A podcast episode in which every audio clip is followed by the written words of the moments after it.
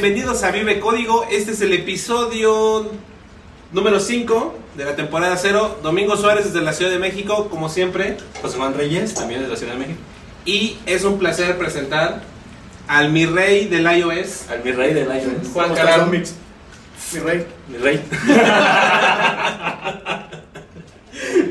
Ay, no seas cabrón. No, es un gusto tenerlo porque, sí. Aparte de ser un excelente cuate, ¿no? Del madrazón. Sí. Es un pistola desarrollado en iOS. Compañero de copas. Y bueno, hoy vamos a platicar de iOS. Hay como que bastantes cosas. Hay que poner el timer porque siempre se nos va el tiempo. Muchas cosas que platicar de iOS, pero primero que se presente Juan, ¿no? Y ahorita comenzamos con eso. Bien, Juan. Pues bueno, estos cuatitos han abusado de Siempre Mi Rey, pero me siento orgulloso de Siempre Mi Rey. Pues yo soy Juan José.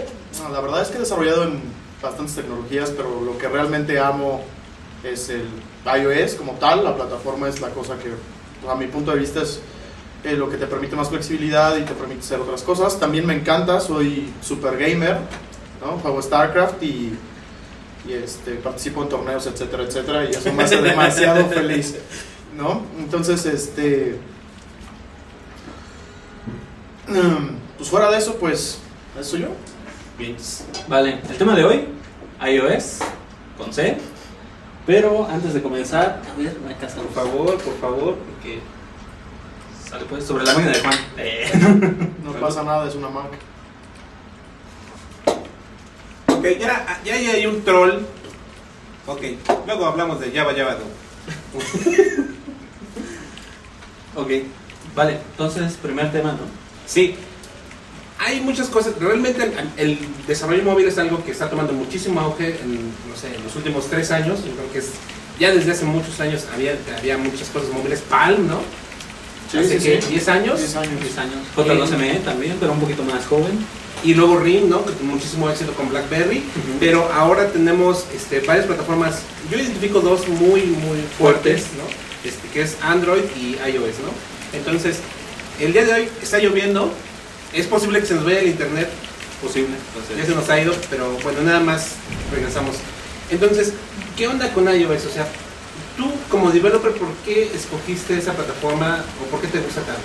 Bueno, primero, yo creo que es una plataforma muy flexible si la sabes usar, ¿no? Es lo primero que a mí me agrada, es que generalmente tú te encuentras que la mayoría de las plataformas tienen limitaciones y gráficas, por ejemplo, ¿no? Es el primer tema, ¿no? De que no puedes hacer esto, no puedes hacer aquello, o para hacer esto tienes que aventarte 30 clases para hacer un pintadito ahí absurdo.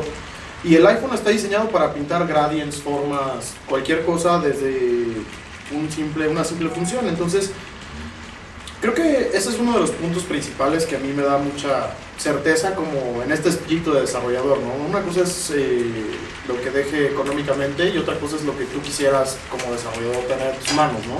Pero creo que es una plataforma súper poderosa en términos de un dispositivo móvil, ¿no? Tampoco va a ser miles de operaciones por minuto, pero si entiendes el tema de que es un celular, entonces puedes hacer cosas bastante padres y bastante cool, ¿no? O sea, la segunda razón por la que lo uso es porque finalmente tú cuando es una aplicación de iOS, pues tú estás haciendo una experiencia, ¿no?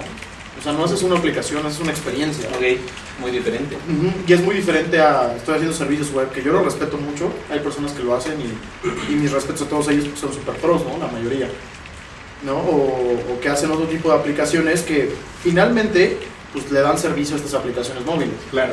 Pero la experiencia de interactuar con el usuario, que sea intuitiva, que sea divertida de cierta manera, que sea gráficamente interesante, creo que es otra de las cosas que yo no había explorado como desarrollador hasta que hubo este auge de iOS.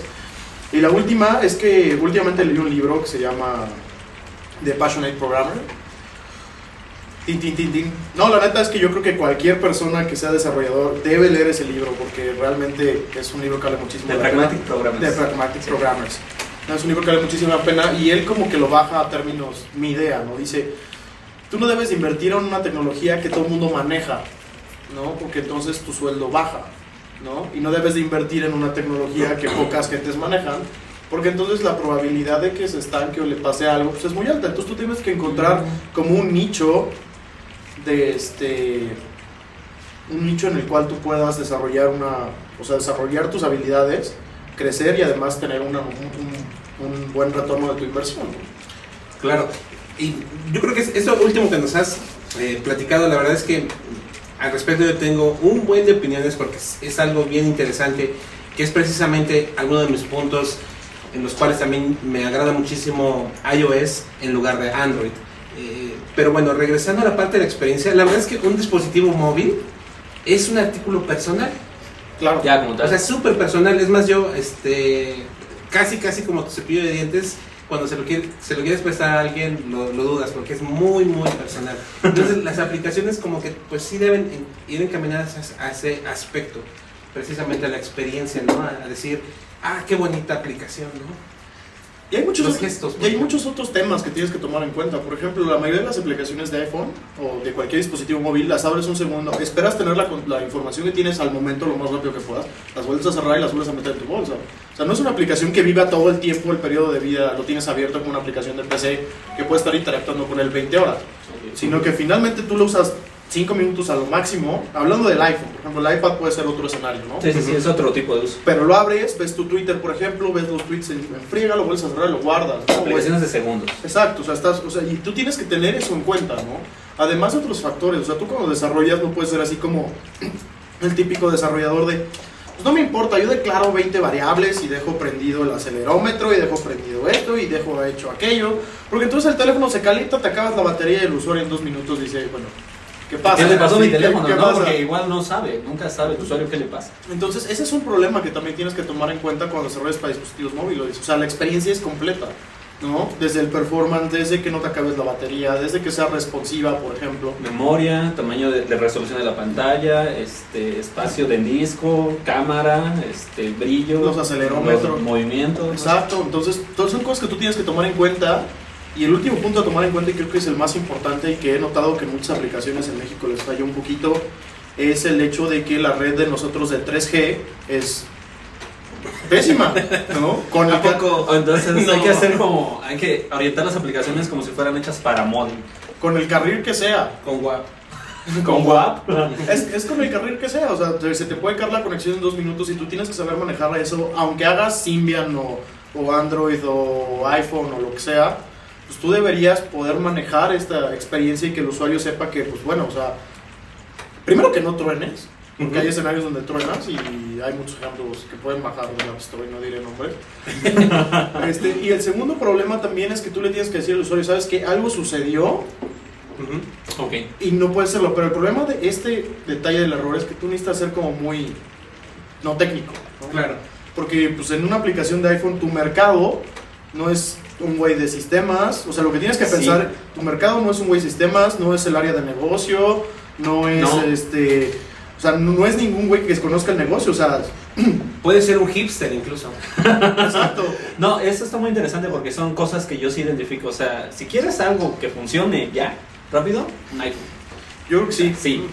Digo, o sea, yo no tengo nada contra el Android, o sea, realmente están ahí molestando, troleando. O sea, yo la verdad es que por mí encantado de hacer una aplicación en Android, ¿no? Yo creo que son buenas y están padres, pero finalmente es que tienen otro mercado. Bueno, yo lo veo así, o sea, yo lo veo como que las aplicaciones en iPhone tienen un mercado que es para el usuario final, que no le interesa saber absolutamente nada técnico.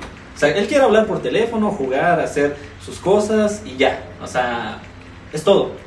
Y como que el Android va un poquito más allá, como para el tech, ¿no? Okay. Como para claro, quieres correr PHP. Ajá, sí, cosas de ese estilo. Sí, seguro, claro, todos los que tienen Android hacen eso. Bueno, pero eso pero eso es en México, ¿no? O sea, cuando tú hablas de este tipo de aplicaciones para el mercado, si piensas en el territorio mexicano estás perdido, ¿no? El número de iPhones aparte, que te pueden comprar tu aplicación es brutalmente bajo a comparación de lo que puedes conseguir en Estados Unidos, en Europa, Japón. Entonces tú tienes, por ejemplo, eso es algo que tienes que tener en la mentalidad, seas developer de cualquier plataforma para móvil, en que si tú quieres llegar al usuario final, tú tienes que dejar de olvidarte de la culturización mexicana o la culturización latina o lo que sea. Tú tienes que apuntar al mercado global.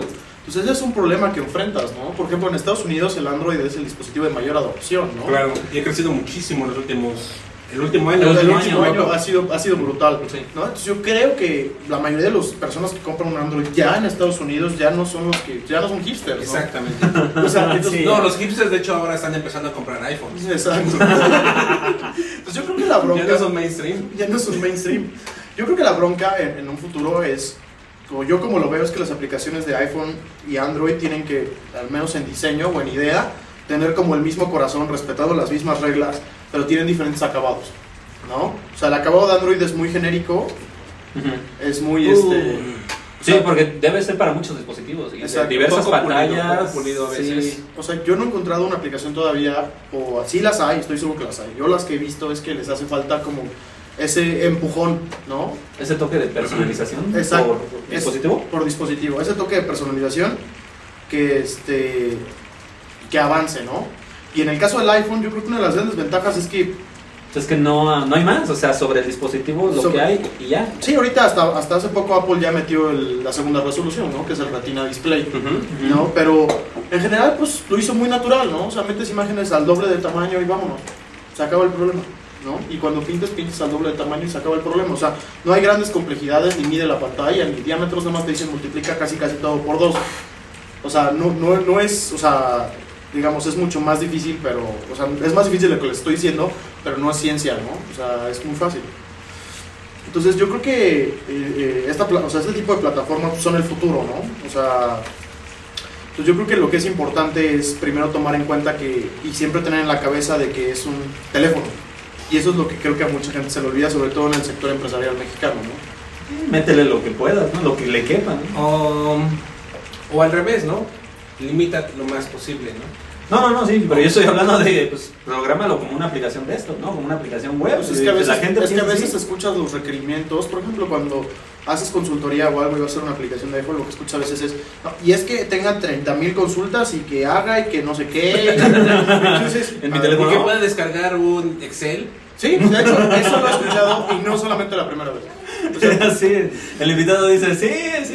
Por cierto, el invitado puso... Ahora sí le vamos a poner el Twitter acá, del invitado, así, la invitada. Ah, mira, quiere proteger su identidad. Ah, la anónima de las botanas. No, entonces, en cualquier dispositivo, como bien dice Enrique, pues keep it simple, ¿no? Ok. Entonces hay que intentar que sea, o sea, tú le tienes que dedicar mucho tiempo a la experiencia de uso, y tienes que dedicarle mucho tiempo a la funcionalidad general, pero eso no implica que tú tienes que tener 30,000 la experiencia de uso. Yo me acuerdo de un juego de iPhone, que me lo mostró Domingo, el Ninja Fruit. Esa sensación de que cortas la frutita, esa es la experiencia de usuario. Que como ayer tal, ¿no? O hoy ya salió para Kinect, por ejemplo, ¿no? Fantástico, sí, ¿no? Así. Sí, es que es eso, ¿no? Que tú simules lo que es que está sucediendo. Las aplicaciones de iPhone en general son experiencias, uh-huh, no son aplicaciones. O sea, tú cuando usas Facebook de iPhone, estás usando la experiencia, ¿no? Cuando usas, por ejemplo, Tweetbot, a mí me encanta la aplicación. O sea, es una experiencia. O sea, compares el cliente de Twitter oficial con el Tweetbot y lo hace a pedazos y hacen lo mismo, ¿no? Pero es la experiencia. La diferencia es la experiencia, y esa es una diferencia competitiva en el mercado, por supuesto. Claro. Okay. Y sí, ahí están hablando de que nos estábamos clavando mucho en la parte de geek y de power users más que en el grueso del mercado. Ah, no sé, es que realmente, al menos en México, o sea, quien trae un smartphone o es alguien que le interesa mucho la tecnología. De hecho, básicamente es eso, ¿no? Alguien que le gusta mucho la tecnología. Discrepo un poquito. Mira, quien trae un Android y un iPhone le gusta mucho la tecnología. Quien trae un BlackBerry no le gusta la tecnología. Bueno, es que trae BlackBerry porque se lo dan en las oficinas. No, traen BlackBerry, no. Porque se lo da a su esposa. No, BlackBerry tiene se lo da a su esposa. No, claro. BlackBerry tiene muchísima penetración entre los chavos. Es que BlackBerry te lo regalan. Por el BlackBerry Messenger. O sea, lo usan así como... ¿Ves? Ya está. Ya, se enojaron. Perdón. Se puso caliente la charla. Exacto, Omar. Se puso caliente la charla. La BlackBerry sirve por el BlackBerry Pin. O sea, esa es la diferencia. Con eso ligas más fácil. Es que eso ha sido una revolución entre los chavos, porque ya no se piden el teléfono, ya llegan, dame tu pin, y se mandan mensajitos por el pin. Y eso ha mantenido al menos a BlackBerry en la orilla, ¿no? O sea, en la orilla de a lo mejor la guerra de desarrollo. No, y es que además, o sea, en aspectos marketing te lo regalan. O sea, compras un plan, te regalan un BlackBerry. ¿Quieres un BlackBerry? Y $3,000 vas a cualquiera de estas tiendas, te lo dejan en cómodas mensualidades de atornillarte poquito, como de $300, $350. Entonces, o sea, es que es un dispositivo barato, que creo que también ha sido de las... Bueno, a lo mejor estoy mal, pero yo a veces no considero BlackBerry como un smartphone. Ah, ok. Bueno, yo sí quiero saber por qué. Mira, la pantalla es sumamente pequeña. Yo tengo uno porque me lo dieron. Y lo único que hago es apretar un botón para contestar cuando me lo dieron. Nada más. Pero la pantalla es sumamente pequeña, ¿no? Esa madre, la bolita. La bolita. Sí, o sea, es súper difícil de utilizar. Entonces, eso no tiene nada inteligente. Yo lo que creo de las BlackBerrys es que en su momento fue una revolución. Sí, o sea, la neta, o sea, a lo mejor se adueñaron del nombre. El primer smartphone que hubo decente en el mundo fue una BlackBerry. O sea, okay. Llegaban más rápido los correos a la... Yo me acuerdo que hace muchos años llegaban más rápido los correos a la BlackBerry. Yo creo que ese es el punto importante, ¿no? La conectividad. Pero luego el problema era que o estabas viendo el email y no le entraban llamadas, o hacías una cosa o hacías la otra. No puedes hacer ambas. Lo que sí sé ahorita es que esas cosas se traban al por mayor, ¿no? Sí. O sea, a mí no me ha pasado ver en un Android o en un iPhone que se traben. Si los usas como están diseñados, que se traben. Sí, si no los andas instalando Apache o algo así. O sea, o los tienes riqueados con la RIM adentro, pues... Yo no he visto que se trabe, ¿no? Muy difícilmente. Pero sí las BlackBerrys a cada ratito se traban. Uh-huh. Entonces yo creo que ese es un problema que va a terminar afectando a BlackBerry en el mercado. Sí, y ahora vemos que incluso ya entró al mercado de las tablets. Y ahí también tiene mucho que ver iOS, porque precisamente está la tablet dominante del mercado, o sea, sin duda, que es el iPad, ¿no? Para mí la única. Es que el problema es, pues si lees los estudios que hay, es que la gente no quiere tablets, la gente quiere iPads. ¿No? Uh-huh. O sea, hay varios estudios sobre eso. Y yo todavía me acuerdo cuando salió Steve Jobs con su con la demostración del iPad. Déjame decirlo. Okay, es que es un iPhone-zote. Ahí está su iPhone-zote. Ahí está su iPhone-zote. Vendiendo, Reyes. En las estadísticas están millones de iPhones. Después le siguen millones de iPads y luego ya millones de MacBook. Pues, ¿sabías que el dispositivo móvil que más se usa, el que más internet consume, es un iPad? ¿Ven? ¿Y cuánto tiempo lleva en el mercado? Yo tengo una estadística del sitio web en el que estoy trabajando ahorita, que recibo muchísimas visitas al día. Hay más visitas de iPad que de BlackBerry, por ejemplo. Por la pantallita tan pequeña que tiene, es imposible ver algo. ¿La Playbook? No, cualquier BlackBerry. Regresamos a... Yo creo que el problema bueno, si quieren saber qué hace la Playbook, revisen los reviews, ¿no? O sea, ¿para qué nos vamos tan lejos? O sea, si blogs especializados que generalmente hablan bien de todo, como es Engadget, ¿no? A Engadget tú le das un iPhone y habla bien, le das un Windows Phone y habla bien, le das un iPad y habla bien, o sea, les vale gorro, hablan bien. Entonces, finalmente que Engadget haya sacado un review malo de la Playbook, pues te hace ver muchas cosas, ¿no? Claro. Yo creo que el problema de RIM principalmente es su filosofía, ¿no? El principal problema, no sé si ustedes han desarrollado para BlackBerry. Afortunadamente, ¿no? Y qué bueno que es afortunadamente, porque es una de las peores cosas en las que he tenido que trabajar y que programar. Es horrible. O sea, la comunidad de RIM se queja de eso todo el tiempo, sus developers que son fieles. Lo que más les dicen, oye, ¿sabes qué? Pues hazme una API decente, ¿no? O ¿cómo te explicas que todo sea Java y que todos los instalables, hasta la penúltima versión, solo corran en Windows? Bueno. Yo creo que es un punto a favor de Android, ¿no? O sea, tú entras al sitio de Android y te bajas para Mac, para Windows, para Linux, para lo que te tengan ganas. Sí, es fácil. Es fácil, y aparte es o sea, si quieres hacerlo multitasking como es Java, pues hazlo multitasking y órale, ¿no? Pero no lo hagas a medias. Yo creo que el problema de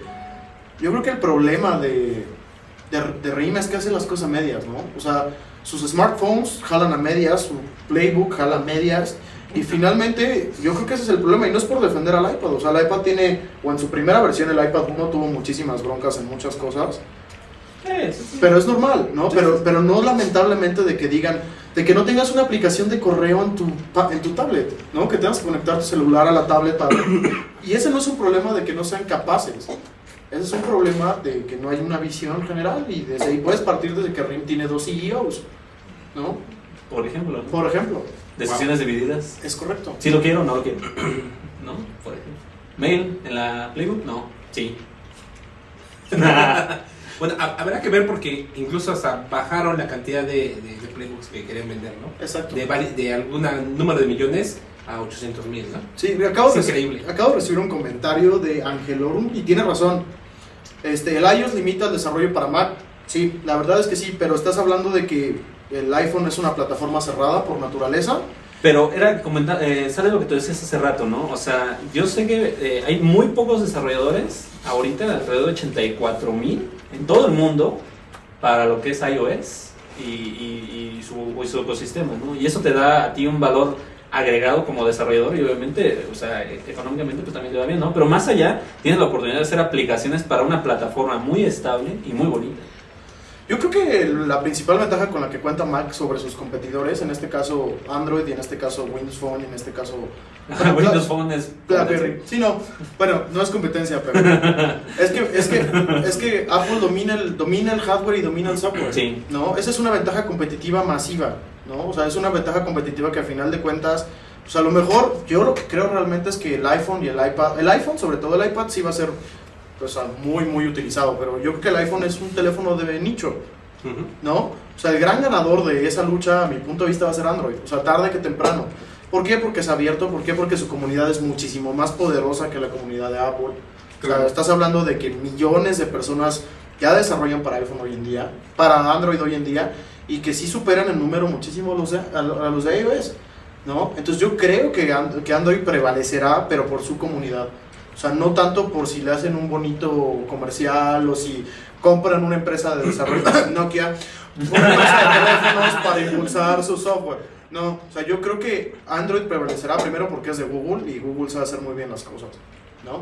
Y segundo porque tiene una comunidad avasallante, ¿no? La cantidad de información que encuentras de Android es increíblemente alta, ¿no? Es el poder de Google, es el poder de la información. El poder de la información. Y Apple, por otro lado, es una plataforma cerrada que te dice, güey, ¿quieres desarrollar para mi plataforma? Es una Mac. ¿Quieres desarrollar para mi teléfono? Son $100 al año. Mi hermano, si quieres. Son $100 al año. Y Apple tiene la capacidad de darse esos lujos, ¿no?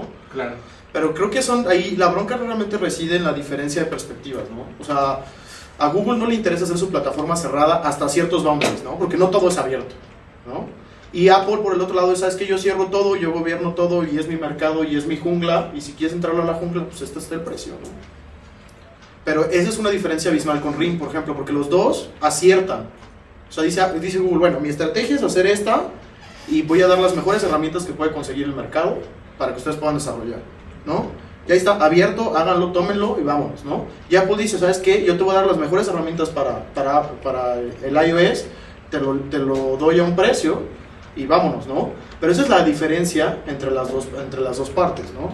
Y yo creo que el lado también importante es qué tanto dinero se puede hacer, por ejemplo, siendo desarrollador de iOS y siendo desarrollador Android. ¿En dónde tienes más oportunidades? Estuve revisando unos estudios, de hecho, el día de ayer, que hablan...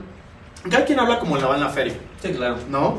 Pero si tú quieres llegar al usuario final, ahorita la plataforma donde se está consiguiendo más dinero, según los estudios económicos, es en iOS, ¿no? Y yo creo que eso se deriva un poco de que el ecosistema es ya más robusto, claro, porque a diferencia de Android, pues ya lleva más años en el mercado.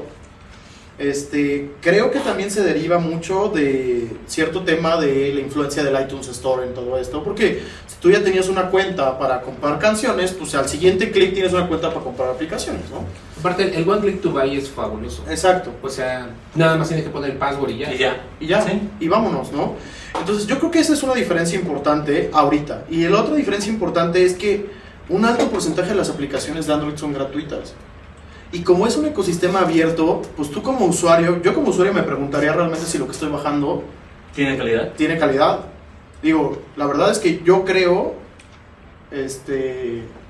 que sí, muchos developers de Android sí hacen las cosas bien. Sí, pero sí, no estaría seguro con esta fiebre del oro de las aplicaciones móviles que todos lo hagan, ¿no? Y de hecho se han encontrado ciertos fallos de seguridad en cosas que han bajado que... En el caso de Apple ya pasó una vez y Apple se puso muy restrictiva con respecto a eso, ¿no?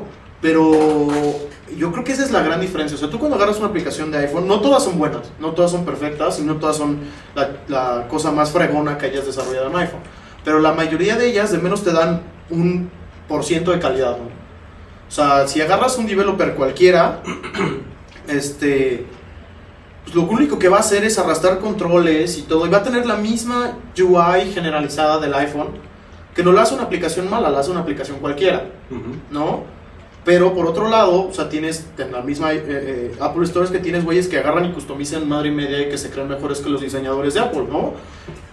Y es la verdad, o sea, hay de todo, ¿no? Por ejemplo, los cuates de ConvertBot, mis respetos, esos güeyes, o sea, customizan todo, ¿no? Sí. Y si pudieran customizar más, customizarían más. Sí, que hay controles increíbles, o sea, que tienen una facilidad de uso con un dedo para hacer las cosas. Que luego es así como usas tu teléfono, ¿no? Sí. Porque la otra mano la traes ocupada. Y lo peor es que son los pelados. Son los güeyes. Y ganan premios, ¿no? Y ganan premios y salen adelante. Entonces, yo creo que, que el tema ahí importante es hacia dónde o cómo le va a hacer Google primero para desatomizar, despulverizar su plataforma. Porque si ves, muchos teléfonos corren 2.2.1, 2.2, 2.3. Hay muchas variaciones. Hay muchas variaciones. O sea, ¿cómo va a hacer Google para lidiar con los carriers primero? Para que le dejen meter sus updates a huevo. Y si no, que el usuario al comprar sepa que pues, esta madre no va a poner Honeycomb, ¿no? ¿Ya? No, bueno, no es Honeycomb, pero el... No, el, o sea, la versión para teléfono, ¿no? Entonces, y por otro lado, yo creo que lo de Google tiene que empezar a ver de cierta manera, no va a ser un governance de la tienda, pero tiene que empezar a ser alguna manera de que... algún tipo de políticas o algún tipo de... reglas. Sin ser cerrado como Apple, de, si yo no quiero no pasas, pero sí que diga pues review it, but algo que garantice la calidad. Exacto, que diga nosotros la revisamos como Google y nosotros te decimos que es un 10. ¿No? Eso está complicado, ¿no? Yo creo que es muy complicado. Porque Google dice, ok, la reviso y qué gano con ello, ¿no? Pues así de, pues más bien sería darle como lo ha venido dando Google, ¿no? De dar esa sensación al usuario de que haz tu aplicación bien y te damos tu calificación, ¿no? Y como desarrollador apareces con cierta calificación, entonces tus aplicaciones están como en un top, ¿no? de calidad, por ejemplo. Digo, siguiendo un poco lo que ha hecho Google con algunas de sus cosas de dar, le damos todo a nuestros usuarios, ¿no? Y tengan estas APIs y exploten todo y son de ustedes y ustedes van a conquistar el mundo. Yo creo que podría ser algo así, pero pues igual también Google, ¿qué va a ganar, ¿no? A lo mejor lo que gana es más información. Pues eso es lo que realmente vende, o sea, yo creo que el negocio de Google es finalmente lo que está vendiendo, o sea, toda la cantidad que recupera, o sea, la cantidad de información sobre ti que conoce Google es altísima. Sí, a lo mejor te dice, oye, tú haces aplicaciones como para finanzas, pues mira, te pongo en un ad de un güey de finanzas, no sé, y te va a cobrar. Y también es penetración, porque los teléfonos obviamente usan el Google Engine, usan Google Maps. Sí, claro. Entonces, la cantidad de impactos que puedes generar es altísima en términos publicitarios. Pues yo creo que ese es un factor a favor de Google y Apple en su alianza esta de que el buscador predeterminado del Safari sea Google o que tengas Google Maps y todo esto es la penetración que puede tener Google en los mercados móviles. Y creo que ese es un mercado que todo el mundo quiere tener, ¿no? Sí, de hecho, todos lo quieren. Oye, pero no hemos pasado al siguiente tema que nos quedamos en el primero. Bueno, ok, y si yo le quiero entrar, o sea, digo, para ya dándole seguimiento a esto, ¿no? Si yo le quiero entrar a esto, a meterle a iOS, ¿qué es lo primero que debo de hacer? Pues mira, lo primero que tienes que hacer es realmente estar consciente de que es una plataforma a la cual le vas a dedicar mucho tiempo. Ok. ¿No? O sea, no es una plataforma que vas a encontrar... Te vas a seguir un tutorial y al día siguiente ya vas a poder hacer una ConvertBot application. Ok. ¿No? Vale. Es un tema que sí vas a encontrar cómo hacer un RSS. En 2 minutos lo vas a poder hacer y lo vas a poder vender. La bronca es que tu competencia ya tiene ConvertBots, ¿no? Okay. Sí. O sea, ese es el primer punto. Tienes que estar consciente primero de eso, ¿no? De que es una plataforma a la que hay que invertirle mucho tiempo porque el lenguaje de programación es muy complicado. O sea, no es así como... simple, ¿no? Carece de muchas de las muletillas de los lenguajes modernos, como un garbage collector, por ejemplo. O sea, carece de muchas cosas. Exacto, comprar una Mac, ¿no? Y el último punto que yo creo que debe ser como importante en este proceso es que sí les recomiendo a todos tener su developer program, ¿no? Porque tienes acceso a los foros, a las guías y a toda la documentación un poquito más interna de Apple que te permita a ti evolucionar más rápido. Este punto que estás tocando para mí es muy importante porque desgraciadamente, bueno, primero voy a plantear mi postura. Yo creo en el open source, yo creo en software libre. Me gusta más open source que software libre. Sí, a mí hay mucha diferencia muy clara. Me gusta realmente compartir y obviamente ver el código de los demás y usarlo, a veces gratis, ¿no? También. Y aprender. Pero muchas veces estamos mal acostumbrados a no pagar por las cosas, ¿no? Por ejemplo, una aplicación de 20 pesos, dices, ¿por qué la voy a pagar de 20 pesos? Y requiero mi iPhone y la instalo gratis, ¿no? Estoy bien chingón. lo que tú mencionabas ahorita de los $100, ah, ¿por qué voy a pagar $100 para desarrollar? Pues, güey, es una inversión, ¿no? Pero tienes por los dos lados, o sea, tienes diferencias por los dos. Por ejemplo, RIM tiene su plan y no son $1,000, ¿no? O sea, se los juro que no son $1,000. Para Microsoft, pues tiene su Visual Studio Express, que no sé qué tan poderoso sea con respecto a lo que da la versión final del IDE, y también es carísimo el IDE. Y tienes la parte gratuita de Android, ¿no? O sea, que tú puedes agarrar y descargar las cosas. Entonces yo creo que, a mi punto de vista, Apple está en el punto intermedio, ¿no? O sea, $100 por acceso a la tienda. O sea, porque si te cobran, o sea, si tú vendes una aplicación te cobran el 30% de revenue, ¿no? Pero este porcentaje de cobrarte $1,000 al año por poder acceder a las betas, por poder acceder a la documentación exclusiva, por poder meterte a los foros, pues yo creo que sí lo vale, ¿no? Porque ahí te contestan los especialistas de Apple, o sea, no te contesta la comunidad. Entonces creo que de cierta manera sí lo vale. Ahora, entonces, pero yo también creo de que de cierta manera, y Apple es una de las empresas que sí libera código, ¿no? El WebKit de Safari es open source, ¿no? Okay. Hay muchos frameworks open source para iPhone también, ¿no? Entonces, yo no estoy en contra del open source. Yo creo que el mejor código que se hace en el mundo es open source, ¿no? Sin duda. 1000 veces es el código más visto, más probado, más trabajado, más pulido que puede haber, ¿no? Pero sí creo que al menos este tipo de servicios extras, digamos el acceso a las betas y todo esto, deberían pues deberían cobrártelo de cierta manera, tener un revenue. Es que ese ha sido Apple con cualquiera de sus productos, así es Apple. Y para los que se quejan, ¿no? Que dicen, ay, ¿por qué? Pues entonces no es para ti, ¿no? Sí, no, yo lo que voy es que, por ejemplo, si tú tienes un problema con cualquier dispositivo Apple que tú hayas comprado, vas a un centro Apple y te lo cubre la garantía y tienen un servicio de los mejores servicios que yo he visto en tecnología. Y la garantía es mundial. Y la garantía es mundial, o sea, compras en Estados Unidos y ahí. Y creo que va por ahí, ¿eh? Y creo que esa onda de los servicios, de vender más que un producto, sino una experiencia. Y aquí va a aparecer fanboys. Es correcto, soy el mi rey fanboy. Entonces creo que ahí es un poco como el punto medio, yo creo, ¿no? O sea, te doy ciertos servicios y permitirte instalar en el dispositivo, ¿no? Okay. Creo que esa es una diferencia, porque tú sí puedes comprar en el App Store de la Mac tu Xcode y poderte programar en el simulador.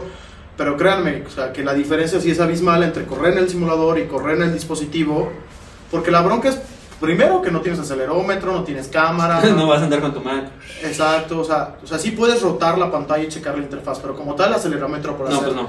O sea, movimientos y todo. Bueno, ya aquí es algo muy avanzado, pero ya necesitas el teléfono. Sí. ¿No? Y creo que es muy importante eso. Y el otro paso importante es que con esos $100, esos $100 al año, tú puedes entrar a la tienda, ¿no?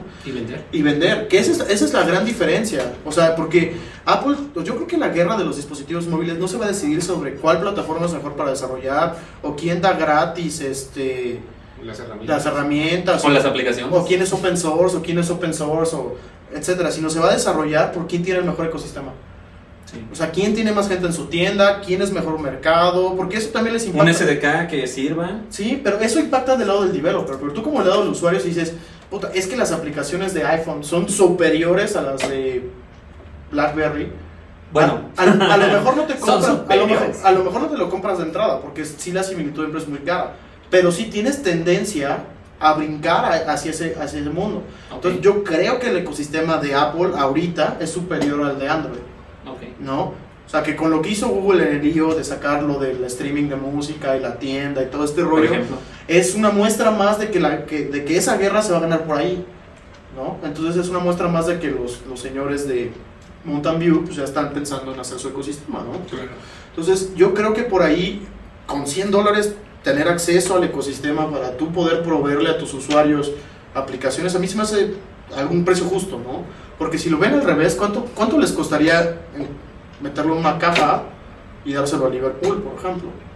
¿No? Y que lo distribuya, lo mercadee, le haga publicidad. ¿O cuánto te costaría una campaña de AdWords, por ejemplo? ¿No?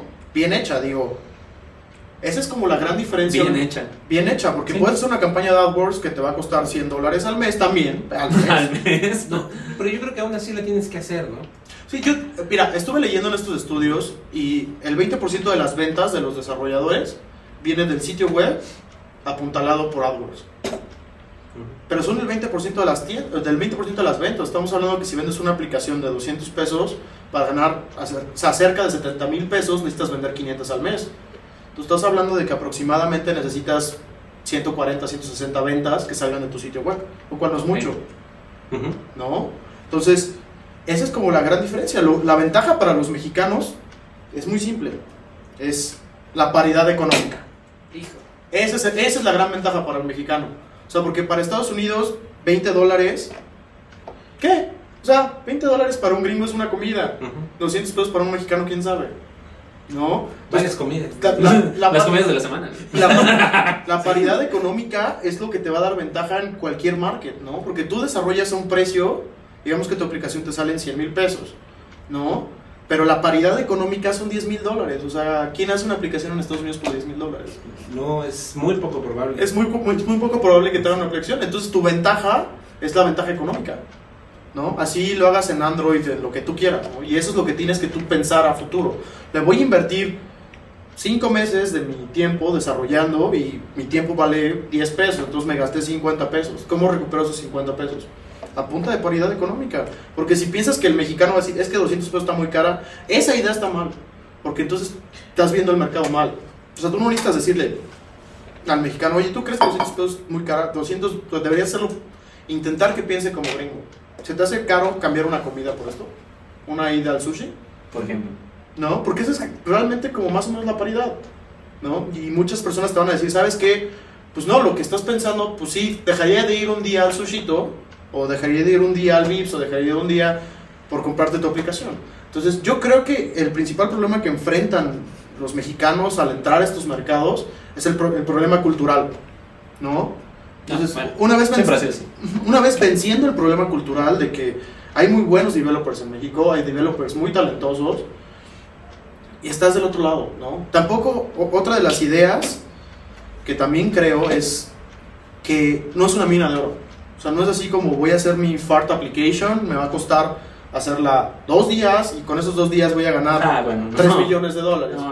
No, eso ha pasado, pero contadas veces. Sí. Contadas, muy contadas.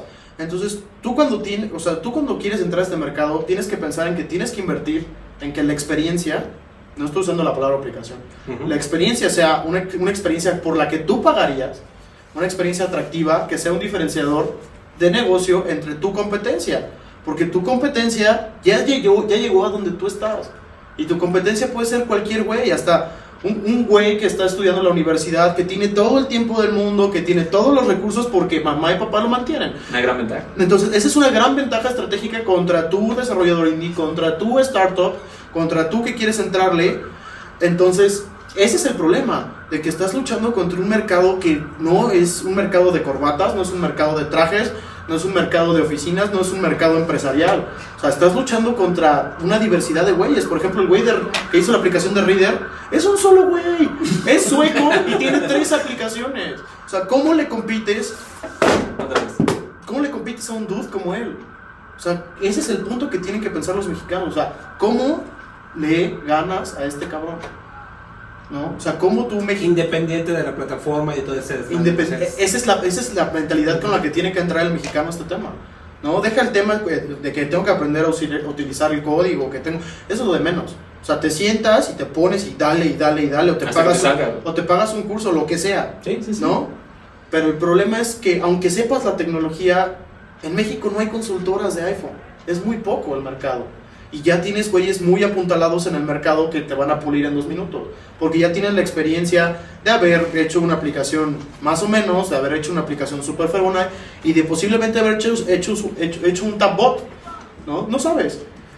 Entonces yo creo que si tú quieres entrar al mercado de vender aplicaciones, pues lo primero que tienes que hacer es plantearte la idea de que es una inversión bastante cara, y la Mac es lo más barato que es, y la Mac es lo más barato que vas a comprar, ¿no? Eso es lo que yo les digo. O sea, a mí se me hace un muy buen mercado, se me hace un mercado que va a haber expansión asquerosísima, Pero tampoco es, o sea, una mina de oro, ¿no? Es mina de oro para quien la sabe trabajar, porque no todo el mundo saca dinero, ¿no? Entonces tú lo que tienes que hacer es concentrarte en que sea una buena experiencia, concentrarte en que el precio sea justo, ¿no? Sin regalarlo, ¿no? Sin regalarlo. Y, y tienes que concentrarte en que aquí vas por la masa. Sí, exactamente. O sea, vas por todos. Vas por todos. O sea, vas por un número de downloads. Uh-huh. No vas por 5 downloads a 5,000 pesos. No. ¿No? Vas por 5,000 downloads a 10 pesos. A 10 pesos. A 10 pesos. ¿No? Que eso es lo que cuestan las aplicaciones. Imagínate el cuadrito este que... Una aplicación con 1,000,000 de descargas a 10 pesos. Se llevó 700,000 pesos. O sea, imagínate. Imagínate. O Angry Birds, por ejemplo. Ah, bueno. O Infinity Blade. Oh, yo soy fan de Infinity. Porque tienes que pensar, esa es la mentalidad del mexicano. La mentalidad del mexicano no tiene que pensar en hacer una aplicación de pedos. Tiene que empezar a tirarle a hacer un Infinity Blade. O de sonidos, ¿no? O de sonidos. Tiene que pensar en que si se quiere hacer rico con esto, tiene que hacer un Infinity Blade. O sea, tiene que ser un Reader, tiene que ser un Sparrow, tiene que ser un Tweetbot. Porque es la única manera en la que alguien puede sobrevivir con lo que gana en la tienda. Y la plataforma da para ello. Y la plataforma da para ello. Porque la gente está ahí ávida, ¿no? O sea, la gente regularmente en el estudio que está diciendo gasta regularmente $30 al mes en aplicaciones. Sí, yo tengo el estudio también. ¿No? Yo me gasto más. ¿Tú te gastas más? No, yo sí ando en eso, ¿eh? O hay como personas que hacen 50 al mes. Y Navidad es la fecha más fuerte. Por ejemplo. Porque regalas tarjetitas y regalas esto y te la música y ahora las aplicaciones, las películas y todo eso, pero en especial los jueguitos, los juegos son la muerte. Entonces, hay mucha gente que dice que para los móviles hay dos tipos de aplicaciones, ¿no? Los juegos y las demás. Sí. O sea, ¿tú en dónde entrarías? O sea, dices, me voy por los juegos porque sé que el ocio es lo que vende en masa muy cañón. O te vas a una herramienta de productividad, una herramienta de lectura. Así como un Instapaper. Yo lo que veo aquí es el nivel de riesgo entre las dos, ¿no? Okay. O sea, esa es como mi primera postura, sería... Yo voy a hacer un videojuego, ok, los videojuegos son los que más venden en el App Store, ¿no? Después de las aplicaciones de deportes, ¿no? Entonces, voy a hacer un videojuego tipo Infinity Blade. ¿Cuánto me va a costar hacer un Infinity Blade? No, pensemos en eso, voy a hacer un Infinity Blade, me va a costar un año 10 cabrones, ¿no? Por ejemplo, ¿no? Más o menos, vale. El riesgo de que tu idea de juego no pegue es altísimo. Son 10 güeyes durante un año. Sí. ¿No? Y esos 10 güeyes con un buen sueldo. Con un buen sueldo porque son desarrolladores de videojuegos. Y son desarrolladores para iOS y aparte tus Macs y tus licencias. Bueno, licencias es lo más barato que vas a estar comprando, pero tus Macs y todo eso, pero no está... ¿Sí me explicó? Sí. Entonces, yo creo que el videojuego tiene el riesgo de que es muy tardado de desarrollar, dependiendo qué hagas. O sea, si haces... Sí, bueno, si haces un Infinity Blade, pues sí, ¿no? Si haces un Angry Birds... Más o menos, pero yo no creo que baje de los 4 meses. Ok. No, es mucho tiempo porque tienes que programar los frames, tienes que... El arte. Yo pienso que programar, así hagas lo que hagas, es un arte. O sea, si hagas servicios web, hagas aplicaciones para móviles, hagas videojuegos, es un arte. Entonces tú tienes que pagar ese proceso, ¿no? Entonces tu riesgo es altísimo porque el videojuego es una idea. Angry Birds no es una idea consumada. O sea, es la idea del videojuego y la implementación del videojuego. Las dos fueron ideas excelentes, ¿no? Y por eso tiene el jale tan cabrón. En cambio, o sea, si tu idea de hacer una aplicación de lanzar bolitas de papel, por ejemplo, o sea, puedes tener la mejor idea del mundo de un videojuego, ¿no? La aplicas mal, game over. Es una mala idea bien aplicada, game over, ¿no? Ese es el problema con los videojuegos, que tu competencia es brutal. Es brutal. Y hay videojuegos gratis y videojuegos de paga y los que le llaman premiums o no sé qué cosas de que compras el videojuego como el de los pitufitos y te venden una hora y media. Y es un gran negocio. O sea, los güeyes estos de los Smurfs creo que se llevan $24 millones de pesos. $24 millones de dólares en meses, ¿no? Entonces yo creo que es un mercado el de los videojuegos que si tienes una buena idea y la ejecutas a la perfección te haces rico. El problema es tener la idea y ejecutarla a la perfección. El cambio de las de ofimática y todo este rollo es que el riesgo es mucho menor, ¿no? Porque la idea no necesita ser tan poderosa.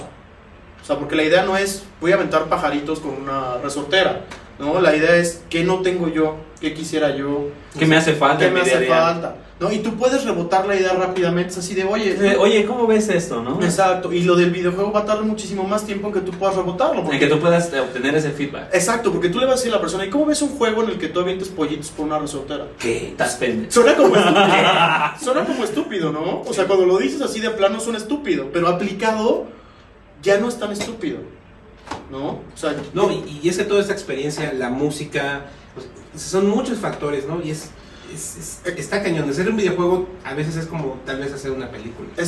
Yo creo que hacer un videojuego para muchos que lo van a intentar y que muchos lo quieren intentar siendo developers normales, yo creo que va a ser el trabajo de sus vidas, sí, ¿no? Para los que son desarrolladores de videojuegos, yo creo que es el trabajo diario, ¿no? Pero si tú como developer de cualquier plataforma dices, hoy voy a hacer un videojuego, voy a hacer la aplicación de mi vida, ¿no? Porque sí, claro, contempla hacer miles de cosas, ¿no? Y en cambio la aplicación ofimática es, oye, ¿cómo ves si hacemos esto? ¿Te suena? Y como puedes separar un poco la experiencia, ¿no? Puedes decir, bueno, esto sí lo utilizarías en tu vida diaria, o sea, ¿sí pagarías por esto? No, pues sí pagaría. Sí, okay, me hace falta. Entonces tú ya tienes la idea y entonces tienes que ser perfecto en la ejecución, ¿no? Pero puedes dividir el riesgo en dos y aparte el riesgo es más bajo.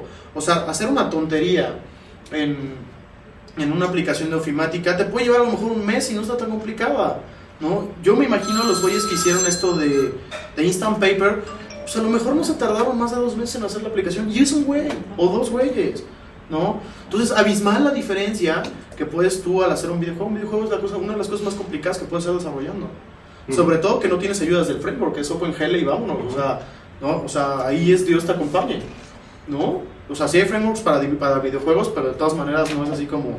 O si los hay, engines son carísimos, ¿no? Exacto. Sí, o sea, hay engines que son caros. Por ejemplo, el que utilizaron Infinity Blade, el Unreal Engine para iOS, es gratis, ¿no? Ah, sí. Claro que es gratis. Pero el problema es, úsalo. A ver. Que el micrófono se está pegando con algo. Ahí la diferencia... Es que no es así como reviso el framework y me va a decir cómo hacer una suma, ¿no?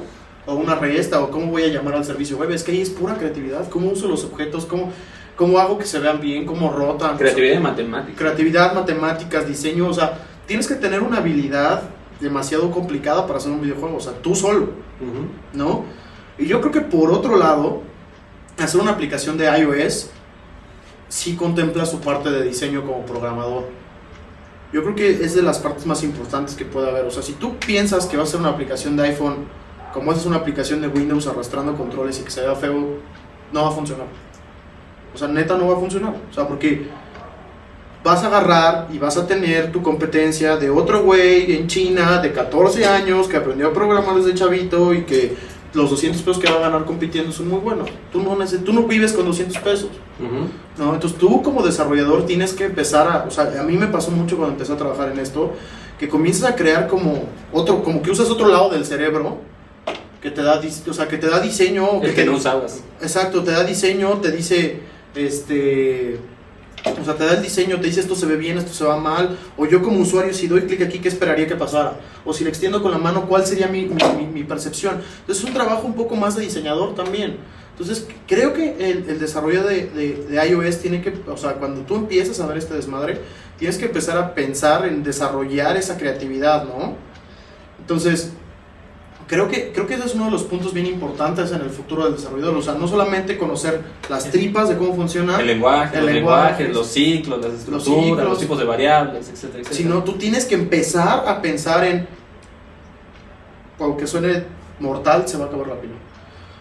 Ah, ok, ¿presta? Aunque suene mortal, tienes que empezar a pensar en utilizar el Illustrator, por ejemplo, ¿no? O Frustrator, ¿no? O Photoshop, o Pixelmator, o agarrarte un diseñador y decirle, a ver papá, ahí te va tu lana al mes y necesito esta imagen y este fondito y esto, ¿no?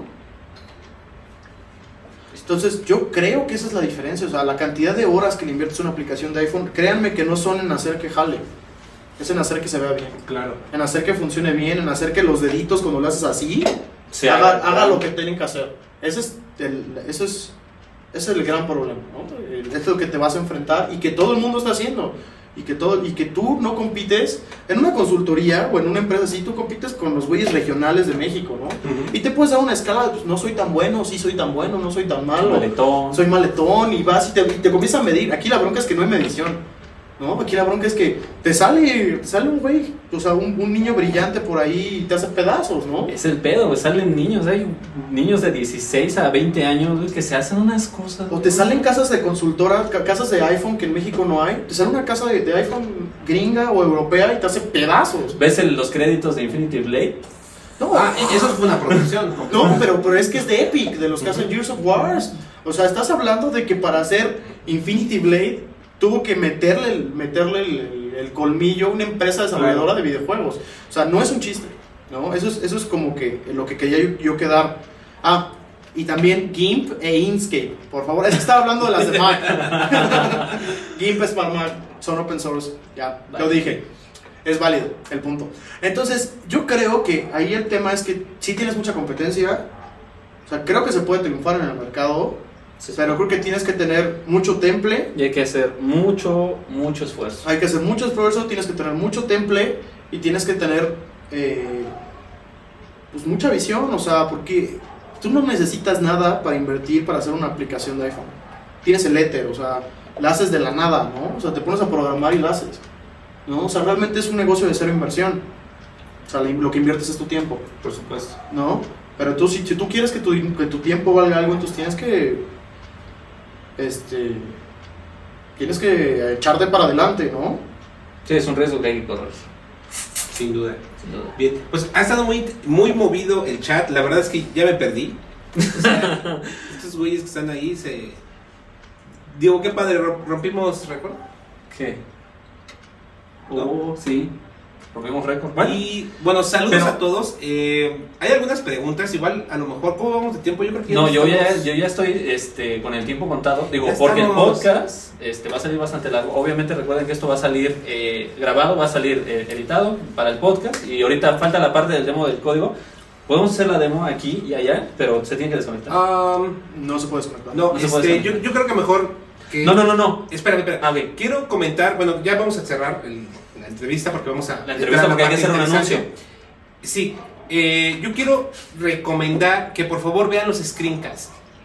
Yo estoy viendo las estadísticas que la gente nada más está viendo la entrevista y no está viendo los screencasts. El código. Y el screencast es algo muy importante porque prácticamente complementa la entrevista y en donde ven las cosas que funcionan. Entonces, sí les recomiendo por favor que vean los screencasts para que, pues bueno, vean todo este proceso. El de hoy va a estar impresionante. Bastante. No, de hecho se puede hacer ahí. ¿Lo puedes poner? Después. Haz el anuncio. En su momento lo hacemos, ¿no? Ahorita no hay tiempo. Vale. Bueno, sí, perdón. El anuncio, como habíamos dicho la vez pasada, para la parte de la entrada gratuita al evento que va a haber en septiembre para Software Guru. Ya tenemos los primeros pasos. Bueno, ya tenemos, son 3 pasos para la dinámica. Es muy sencillo. El primer paso es que le den follow a la cuenta de... Me perdí un poco. Esta promoción es para que se ganen una entrada gratuita a el evento de Software Guru, que va a realizarse en septiembre 7 y 8. 8 y 9. Vale, en septiembre. Entonces, la dinámica para que ustedes obtengan el pase, que no está barato, o sea, la verdad es que sí vale la pena. No, son 3 pesos. Le echen ganas y que obviamente vayan, no se lo vayan a ganar y que no vayan a ir. Sí, claro. O sea, piensen en eso antes de empezar a participar. ¿Cuál es? Primera, que le den follow a la cuenta de Vive Código. Ok, queremos ganar followers. Ok, la segunda es de que empiecen a ser mencionados con el hashtag quiero mi pase. Quiero mi pase. Ajá, lo vamos a poner aquí abajo. Y que sean mencionados el mayor número de veces por sus amigos, solamente una mención por amigo. Pero, a ver, estamos enredando esto. Son 2 hashtags. El primero es quiero mi pase para el hashtag SG oficial de la evento de Software Guru. SGCE 2011. Exacto. Y que sean mencionados de manera unívoca por amigo. ¿Sale? Okay. Y los que tengan el mayor número de menciones, los cinco que tengan el mayor número de menciones, van a tener derecho a contestar una trivia. ¿Sale? Y el primero que conteste la trivia es el que se gana el pase. ¿Sale? No está fácil. No está fácil. Vamos a poner de todos modos las instrucciones en el blog, en el blog para que ustedes las puedan apreciar desde ahí. Y obviamente vamos a poner los ejemplos. Y pues vamos a tener un mes y medio Mes y medio de promoción. Mes y medio de promoción, para que ustedes estén haciendo, estén participando en esto, ¿vale? Ya todos están poniendo en el chat que quiero mi pase. No quiero mi pase. No quiero mi pase. Eso va a ser el nuevo hashtag. Okay. No quiero mi pase. Yo no quiero mi pase. Muy bien. Pues un placer tenerte aquí, haber platicado, la verdad es que estuvo muy chido y estuvo muy intenso, ¿eh? Hay muchas cosas de que platicar, yo creo que te vamos a volver a invitar en el futuro. Yo creo que sí, me estaría muy agradecido por darme. Excelente, entonces no se pierdan la demo, va a estar impresionante. Va a estar muy buena. Nos vemos en el siguiente episodio. Domingo Suárez de la Ciudad de México. José Juan Reyes también de la Ciudad de México. Hola muchachos, Juan Caram. @JuanCaram en Twitter. Ahí lo vamos a poner, ¿vale? Gracias, hasta luego. Bye